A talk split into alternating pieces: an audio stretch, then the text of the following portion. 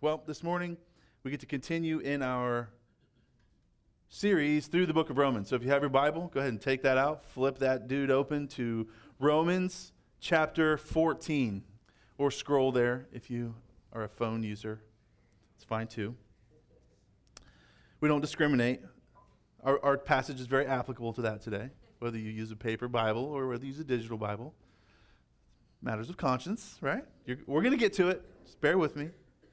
So if you're judging your neighbor next to you who's using their phone, pay attention to our sermon today. All right, so the past few weeks, last week, Scott started out chapter 14 for us, and he, um, he opens up this chapter, Paul opens up this chapter um, basically by addressing us in the church, the people of the church. He's speaking to the church at Rome, but these, these things are applicable to us as well as he's is addressing them because they are he's maybe he's noticing or he's anticipating issues within the church where they're quarreling over certain things, certain ideas, certain uh, practices that people are doing. And so he, he begins to give these instructions to the church about how they are to navigate these issues within the body of Christ, within the family of God. These are inner house issue types of discussions. These aren't with non believers, these aren't how to evangelize. These aren't how to engage culture, anything like that. This is all sort of an in house type of discussion that Paul is opening up for us here at the beginning of chapter 14. And, and really, these issues that he's talking about, a good way to summarize these things would be these are issues of conscience. He's talking about issues of conscience, matters of conscience that uh, people may disagree upon in the church.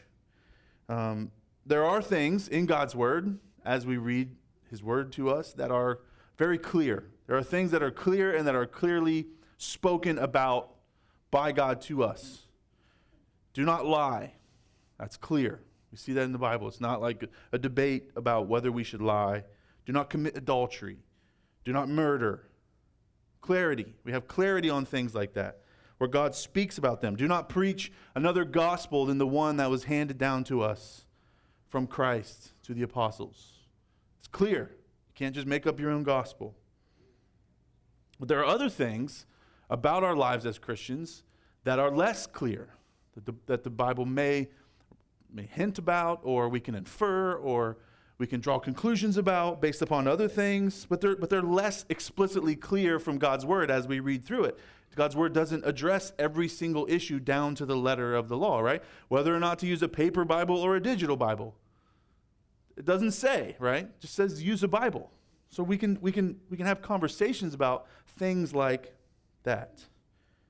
And at the beginning of this chapter, he's addressing some of these things. And, and, one of the things that he talks about at the beginning is this issue of, of whether or not to eat meat or certain kinds of meat. This was a big deal to some of those in the church in Rome. Like, what kind of meat should we eat? Should we even eat meat? Is it okay for us to eat bacon now? Can we eat, can we smoke a, a pork you know, pork butt on our smoker, or do we have to use right? Yeah, we got some we got some some smokers out here. And a lot of these, because a lot of these people that he's speaking to were either from a Jewish background or were very familiar with the Jewish background and customs. And so there was a lot of these things that were, as they were transitioning out of the old covenant into the new, they were trying to figure out what do we do with all of these things? What do we do with all the eating things and all the, all of the, the, the things that we had had as a very much that have marked us as a culture? What do we do with them now? And so Paul's saying, okay, we need to figure out how to address these within the family of God in a way that's actually helpful. And he gives these sort of two categories for us. He gives weak and strong.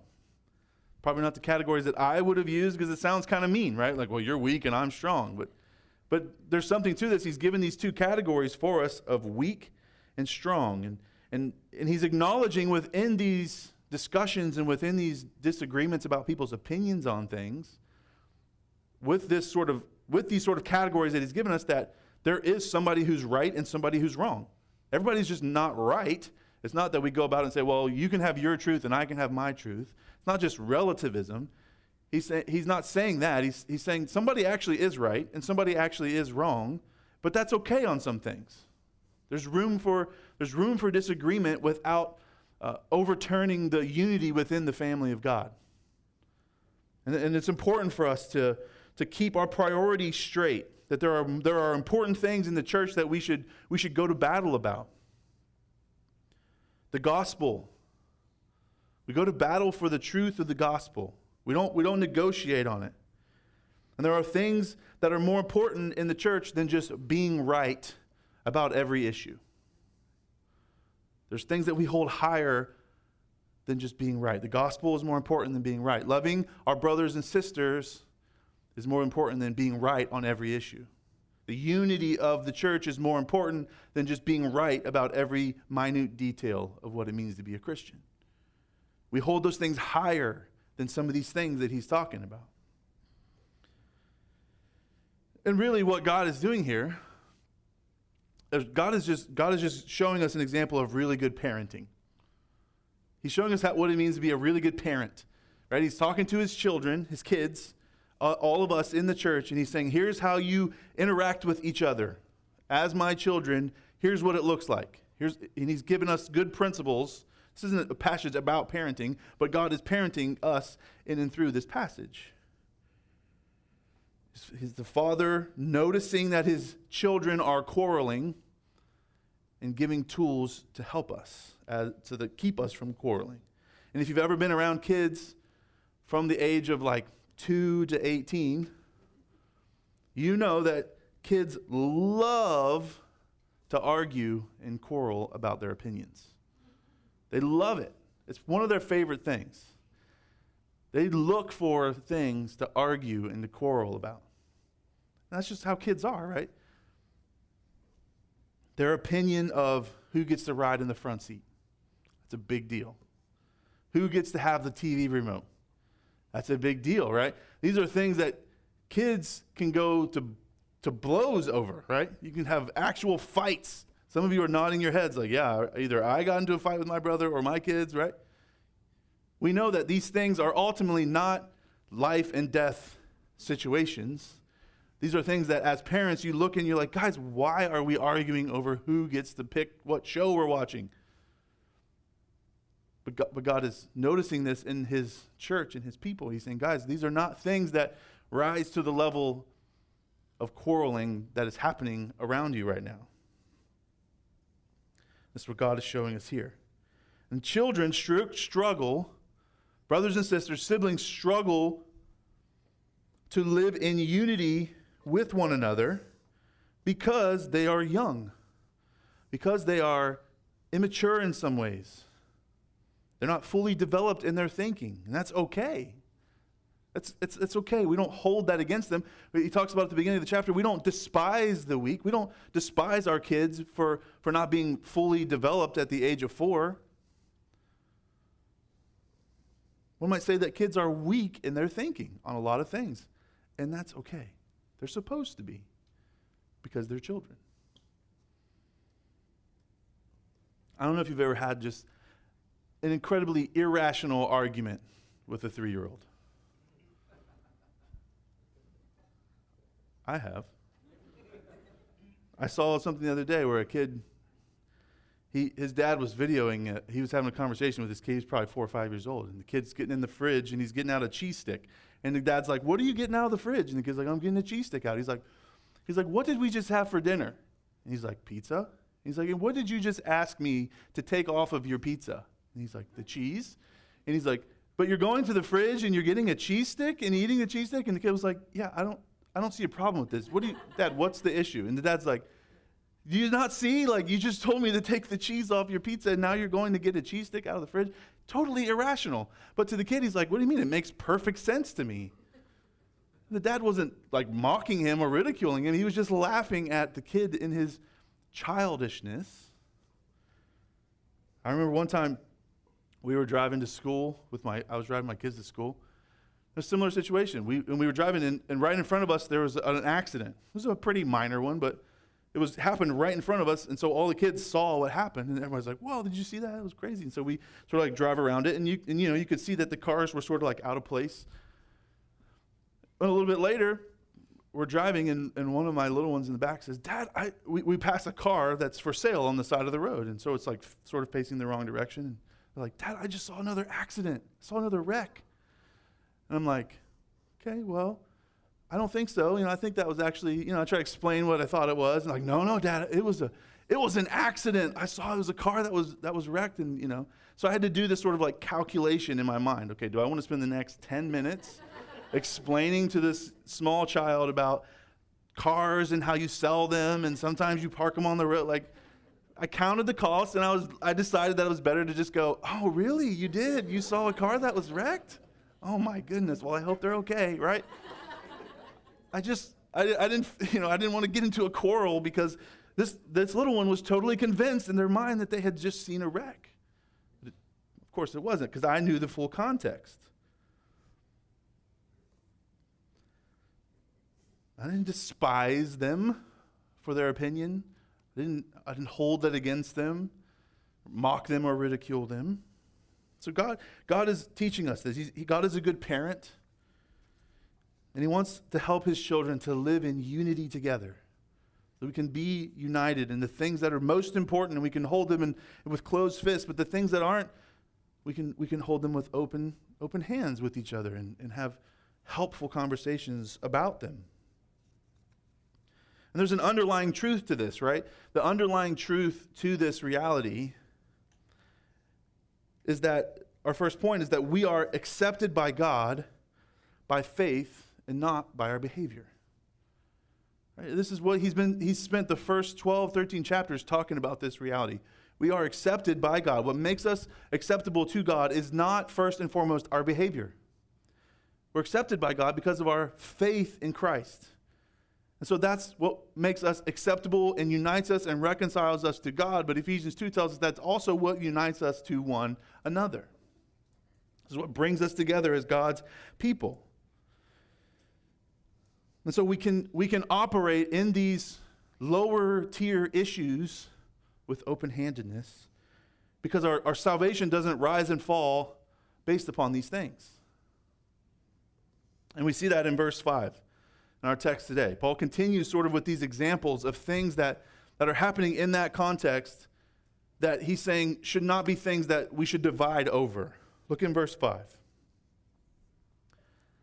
He says, One person esteems one day as better than another, while another esteems all days alike. Each one should be fully convinced in his own mind. Now, what he's talking about here, when he's talking about days, it's not just like, oh, you have you're favorite day of the week and I have my favorite day of the week. I'm team Thursday and your team Tuesday, and Thursday's better than. No. It's talking, he's likely referencing the Jewish sort of calendar the feasts and festivals and, and the Sabbath. There's this great discussion about what to do with the Sabbath day now that we're in the, this new covenant. Do we, still, do we still hold to the same Sabbath? There's a lot of conversations happening about. There's a lot of conversations happening about that now. There's entire denominations now who are organized around this primary focal point of ours. We believe that the Sabbath is on this day, even though we don't. And there's, there's disagreements about that. Some felt that the, the Sabbath should have still been on the seventh day, as it had been. We should still be observing it. Others believe that we should instead gather in worship on the Lord's Day, on Sunday, when, when Christ raised from the dead. And Paul says, look, this isn't a, there, somebody's right and somebody's wrong, but this isn't an issue that is worthy of breaking fellowship over. It's not an issue that rises to that level. There is, there is a consideration here to make. There is one person is right and one person is wrong, but until we get to that understanding, we don't have to break fellowship until we all agree, is what he's saying. And notice what he says each one should be fully convinced in his own mind. Each one should be fully convinced in his own mind. This is important. This is an important thing for him to say. Why? Because we can't just adopt certain practices without examining them first, is what he's telling us. We can't just say, well, this is just what we've always done. We've always just had the Sabbath on Saturday. So that's what we have to keep doing. You say, no, you, you need to be convinced, not just because it's what you've always done. You need to be convinced from, from Scripture and from God's Word and from, from the Holy Spirit, right? This is how we arrive at these conclusions now. It's not just, it's not just what we've always done, Our positions now must be examined, he's saying. We have to examine all of our positions, the things that we do, customs that we hold. Why do we do what we do? Why do we meet together on Sunday in this room? Why do I get up here and, and Scott and why do we sing? Why do we preach? Why do we why do we do all these things? Are we just doing them because well that's just that's just what churches do, right?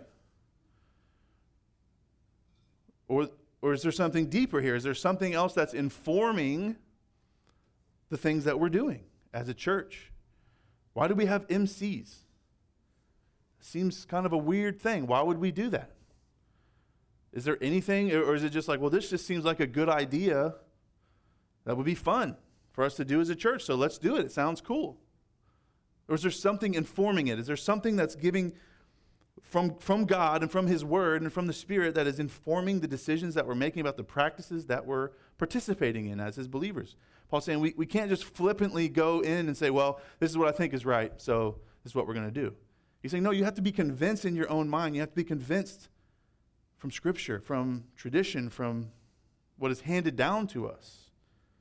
It's not wise to just simply adopt something just because we've always done it. And on the flip side, it's not wise to reject something just because, well, so and so said that we shouldn't do this. So this is what my grandma said, or this guy I heard on TV or the radio, they said we shouldn't do this. So that means, no.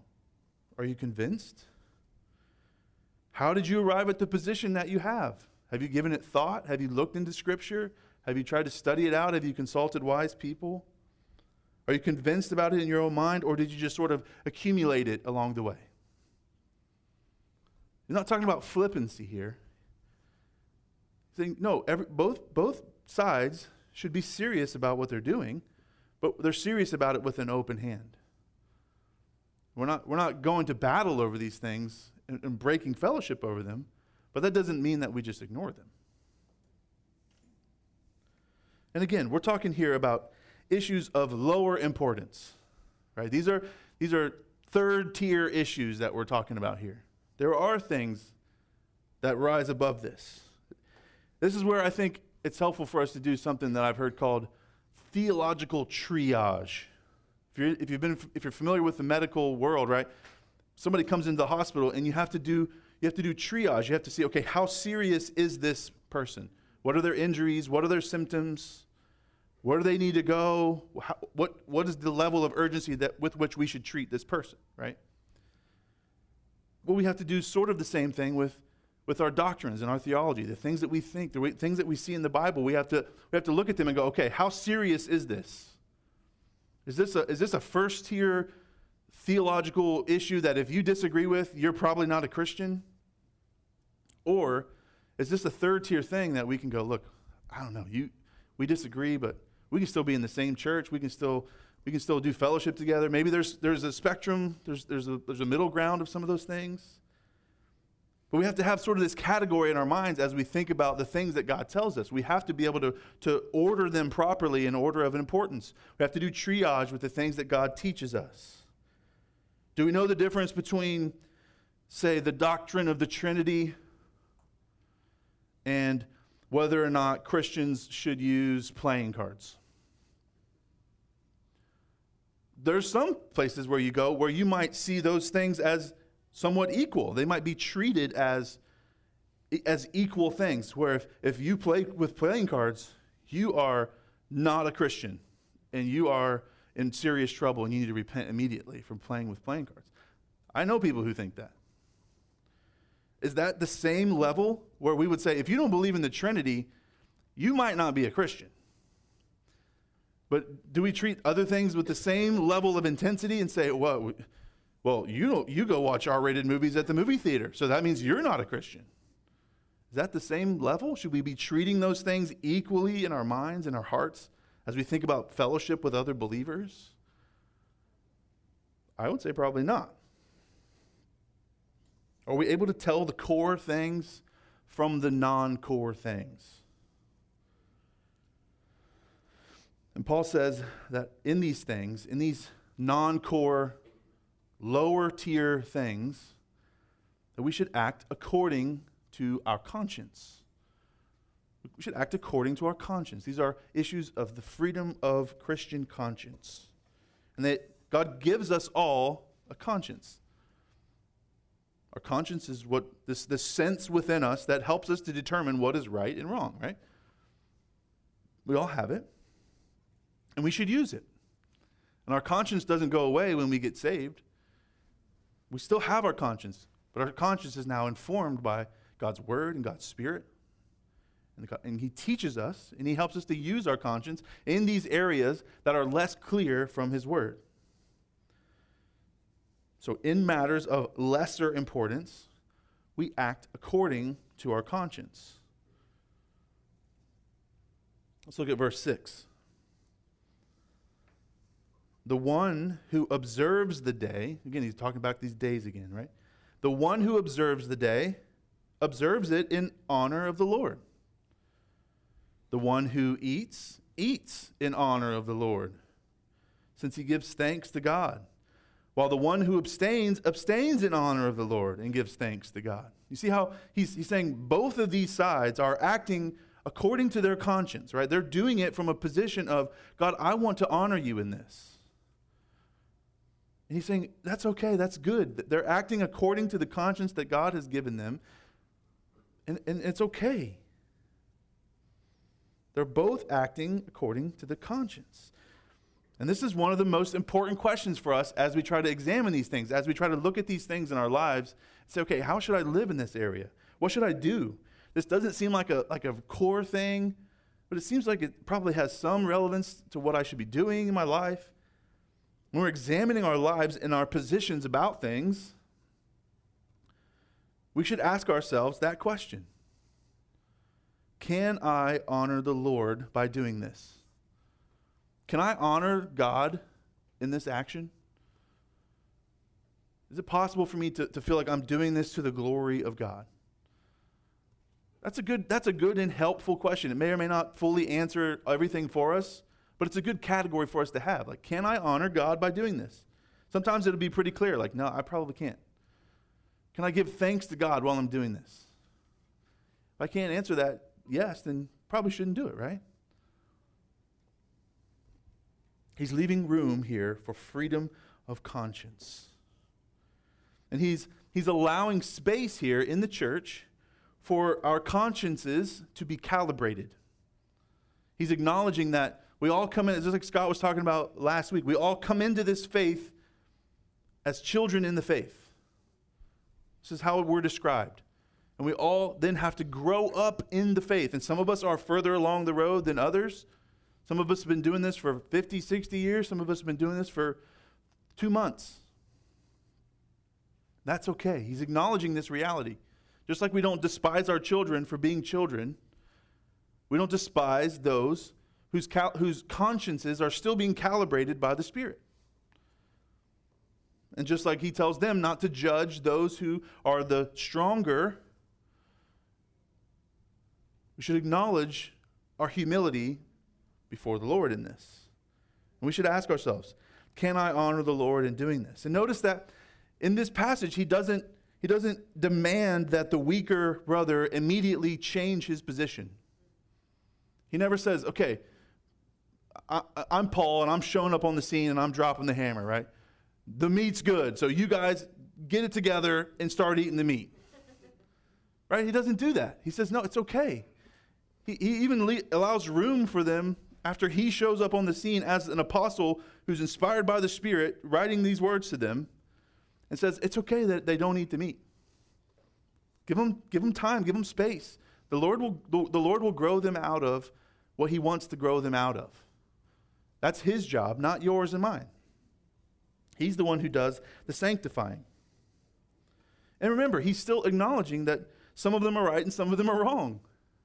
It's still there. Now, some of these issues, it is good for us to learn how to have the Spirit help us develop our conscience, fine tune our conscience. Spirit works in and through us. If we believe that, and we do, we trust that the Spirit is at work in us, and we trust that the Spirit is at work in our brothers and sisters. If their motives are true, I'm trying to honor the Lord in this. Okay, if you truly mean that and you truly believe that, I'm going to give you the benefit of the doubt, and I'm going to give you space to have the Lord sharpen your conscience. It's our, it's our position. He's talking about our position before one another and our position before our Lord. And so I want, I want us to look at this helpful flow chart. I don't know if you can see that very well, but there's a helpful flow chart that I, that I found, and I think it really helps us to kind of think through some of this stuff, right? This is put together by a guy named Vaughan Roberts. He has some really good books out there. You should check him out. But this, this, this flow chart sort of helps us. If you can see it, it may be a little small, but so we, you know how flow charts work, right? We start at the top and we ask this question, right? As we're examining our position on something or what we should do or not do, the first question we ask is, does the Bible allow it? And if the answer is no, okay, guess what? We do not do that thing. Simple, right? Okay, boom, easy. Does the Bible say yes or no? Should I go out and cheat on my wife? Let me see. Uh, oh, no, I should not do that. Okay, good. That one's clear. I don't have to have discussions and we don't have to have like a panel meeting and call all the pastors together like, guys, listen, I really need help on this. It's like, no, you don't do it. Got it. Okay, well, what if the Bible doesn't explicitly say yes or no on it? Well, does the Bible allow it? Well, yeah, the Bible maybe says, maybe even the Bible says yes, or it's not clear. Does my conscience allow it? If my conscience says no, then I shouldn't do that thing. If you're like, ah, you know what? Bible's not clear on this, but I just have a feeling like I probably shouldn't be doing this. Good. Don't do that thing. Right? And don't judge somebody else for doing it if the Bible is not clear. And then we go further, right? You probably can't see those questions, right? There's three further questions that we should ask as we're trying to discern. Okay, does, the, does my conscience allow it? Okay, yeah, I think my conscience allows it. Well, here's three questions that we, should, we can ask each other. One, what is the effect on other Christians? Does this affect my brothers or sisters negatively in any way? Love is more important than knowledge. Second question What is the effect on non Christians? How will this represent Christ to the world around me? Will this adorn Christ? Will this glorify him? Will this, will this cause people to, to exalt him? If not, probably shouldn't do it. The gospel is more important than our rights. We've seen this over the past few years. Number three, what is the effect on my spiritual life? Spiritual health is more important than freedom within, within what God allows us. Right? There could be there could be some of us in here who are able to watch shows that some of us aren't. Some of us may go, you know what, when I watch that show, I just it does it does things in my mind and it, it takes me to places that I, really am not a fan of and I'm not able to really process through them well and so I probably shouldn't watch that show. And others of us might go, you know, okay, like I respect that and I'm not when you come over I'm not going to pop that on my TV and right? But but for me it may be different. If it's if it's not blatantly, you know, s- sinful in, in its essence, we could, we could have discussions about that, right? There are things that, that we can say, okay, is this, is this having effect on those around me? Is this adorning Christ? Is this, is this help, helpful for my spiritual life? Am I doing things, good things, too much that it's causing me to neglect my spiritual life? Then I, maybe I shouldn't do them as much, or maybe not at all, right? You see, all these categories can help us factor in as we're examining the things that we're doing in our lives. Just because something isn't overtly sinful, that doesn't mean that it's beneficial, Paul says, right? Not everything is beneficial for us. So hopefully this is helpful, right? So we have these three questions. Is it, is it what is the effect on other on other Christians? What is the effect on non-Christians? And what is the effect on my spiritual health and my spiritual life? This can help us as we're thinking about issues of conscience, right? Okay. So hopefully we can continue to grow in this, right?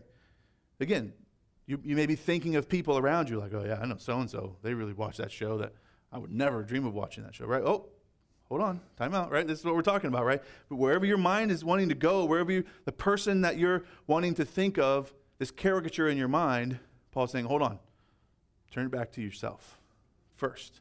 Look at your own heart, look at your own life. Because at the end of the day, if we are believers, if we are Christ's, if we belong to Him,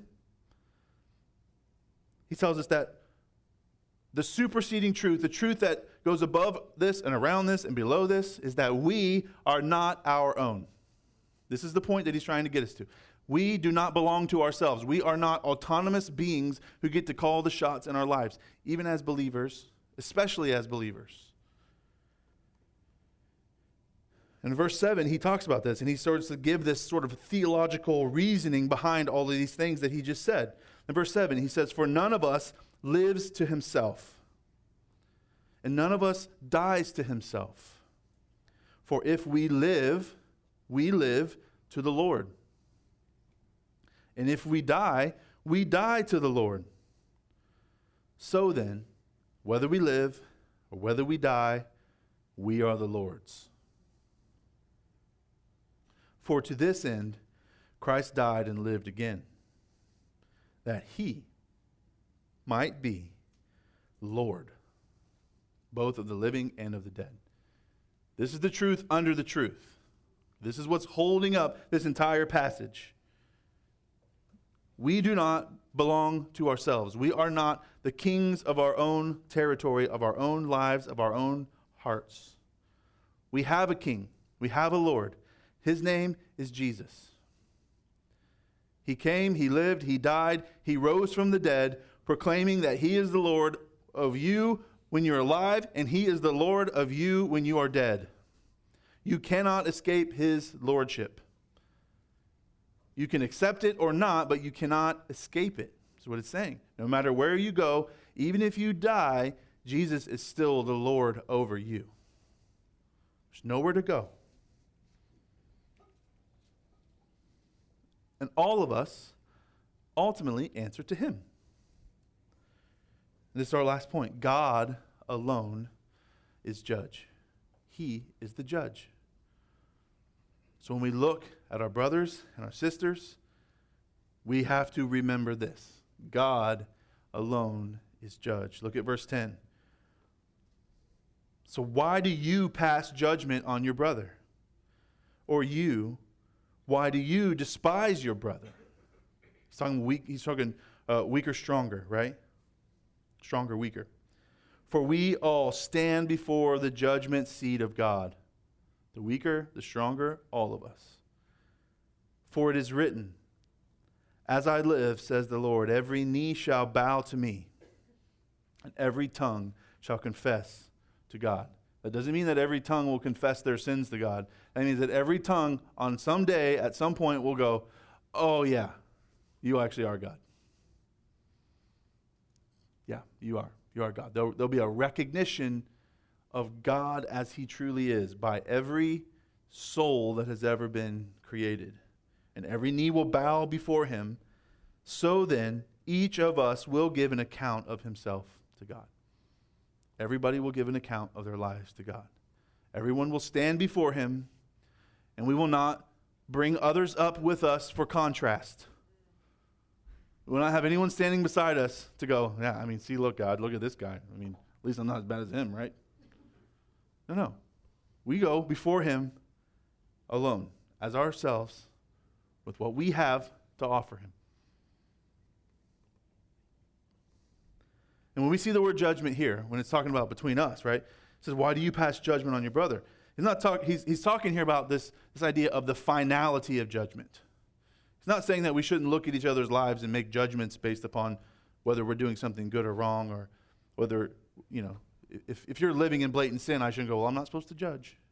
No, he's saying we don't, we don't judge them as in we don't, we don't try to determine one's acceptance before God. That's God's role.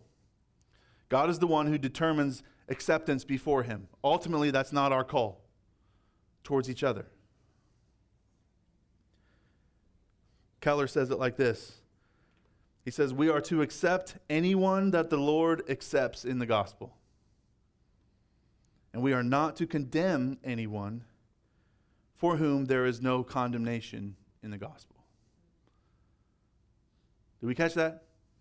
If they are accepted by God in the gospel, who are you to say that you do not accept them as a brother and sister? Who are you to place condemnation on somebody to whom God declares in Christ, there is now, therefore, no condemnation on this person? That is not our place. We do not declare that over one another. We can encourage one another. There may be even times of rebuke for one another. But we do not cast that judgment on them. That is God's role. And one day, we will all stand before Him, every one of us, and we'll give an account of ourselves before Him. And it will not be sufficient on that day, it will not be sufficient for us to say, God, you, you should really remember all the, all the times that uh, I ate the right food. You should really remember the, the times that I really I kept your Sabbath. I kept it on the right day, even. God, I never missed a Sunday service.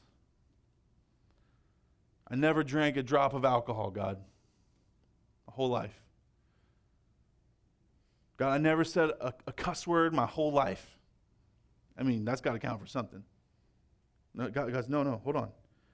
In that moment, when we stand before Him, all of those things will be insufficient. Even if we can claim all of those things, it will be insufficient in and of itself. In that moment, what will matter is whether or not we are in Christ. That's what will matter. On that day, when we stand before Him and we are to give an account of ourselves, if that account does not say, paid in full by Jesus Christ,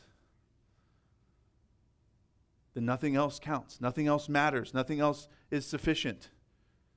There's no half payments. It's either Jesus paid it all or you paid none. Those are the two options when we stand before Him. And if we are in Christ, and how do we get there? What was our first point, right? We do not come to Him by our behavior, we come to Him by faith. We come to Him by clinging to Him, by, by releasing our sin to Him and throwing ourselves at His mercy and saying, I have to have you. I place my trust, I place my faith, I throw myself into your arms. And I'm sick of trying to save myself and I'm going to go with your option now. I'm going to go with your plan. I'm going to, I'm going to trust you for my salvation and stop trusting myself and whether or not I eat the right kinds of food or I observe the right kinds of days or I go to the right church or I read the right books or I follow the right people on Twitter or whatever the case may be. That's, those are not the things that make us righteous before God. The things that make us righteous before Him are given to us by Him. They're given to us by Him through Christ, and through Christ alone. This is what gives us freedom with each other now. This is what gives us the, the, the ability to just breathe. It's okay. Let's breathe with each other. This is described really, really clearly for us in Hebrews chapter 10. I'll close my time by reading this. Hebrews 10, verse 19 says this Therefore, brothers, since we have confidence to enter the holy places by the blood of Jesus. This is the judgment, right? This is the judgment throne of God. We can have confidence to enter into the holy place of God and stand before Him, ready to give an account. We can go in with confidence, not in our ability, not in our behavior, not in our track record, not in our pedigree. We come in through our high priest who opened the veil by his blood. By the new and living way that he opened for us through the curtain, that is, through his flesh. And since we have a great high priest over the house of God, let us draw near with a true heart and full assurance of faith See the confidence that he's, he's trying to tell us about? You can have confidence, you can have assurance. Why? Because it doesn't depend on you, it depends on Christ. You can have assurance of faith with our hearts sprinkled clean from what? An evil conscience. Even if your conscience is evil, you can be clean and our bodies washed with pure water. This is what gives us the freedom. This is what gives us freedom to love our brothers and sisters and to agree about lesser things. Why? Because there's a greater truth over and above all of us. That we come before God, we will stand before Him and give an account. And it will not be graded upon uh, a scale, it won't be graded on a curve. It'll be pass, fail, Christ or no Christ. And if you have Christ, no matter what you have done, no matter, to, no matter the degree to which you have sinned, His grace is sufficient. No matter the degree, His grace is sufficient. Let's pray. God, thank you for your word. Thank you for your kindness to us. We thank you for this truth that helps us. so, God, we ask that you do help us. Help us to sharpen our conscience before you. Help us to know how to live in a way that honors you and pleases you. But God, help us to, to resist the urge to keep trying to earn our salvation. Help us to, to work and to live and to love from our position of acceptance in you and not for our position of acceptance before you. And God, we need your help and your spirit to do that. And so we ask you for that this morning. In Jesus' name, amen.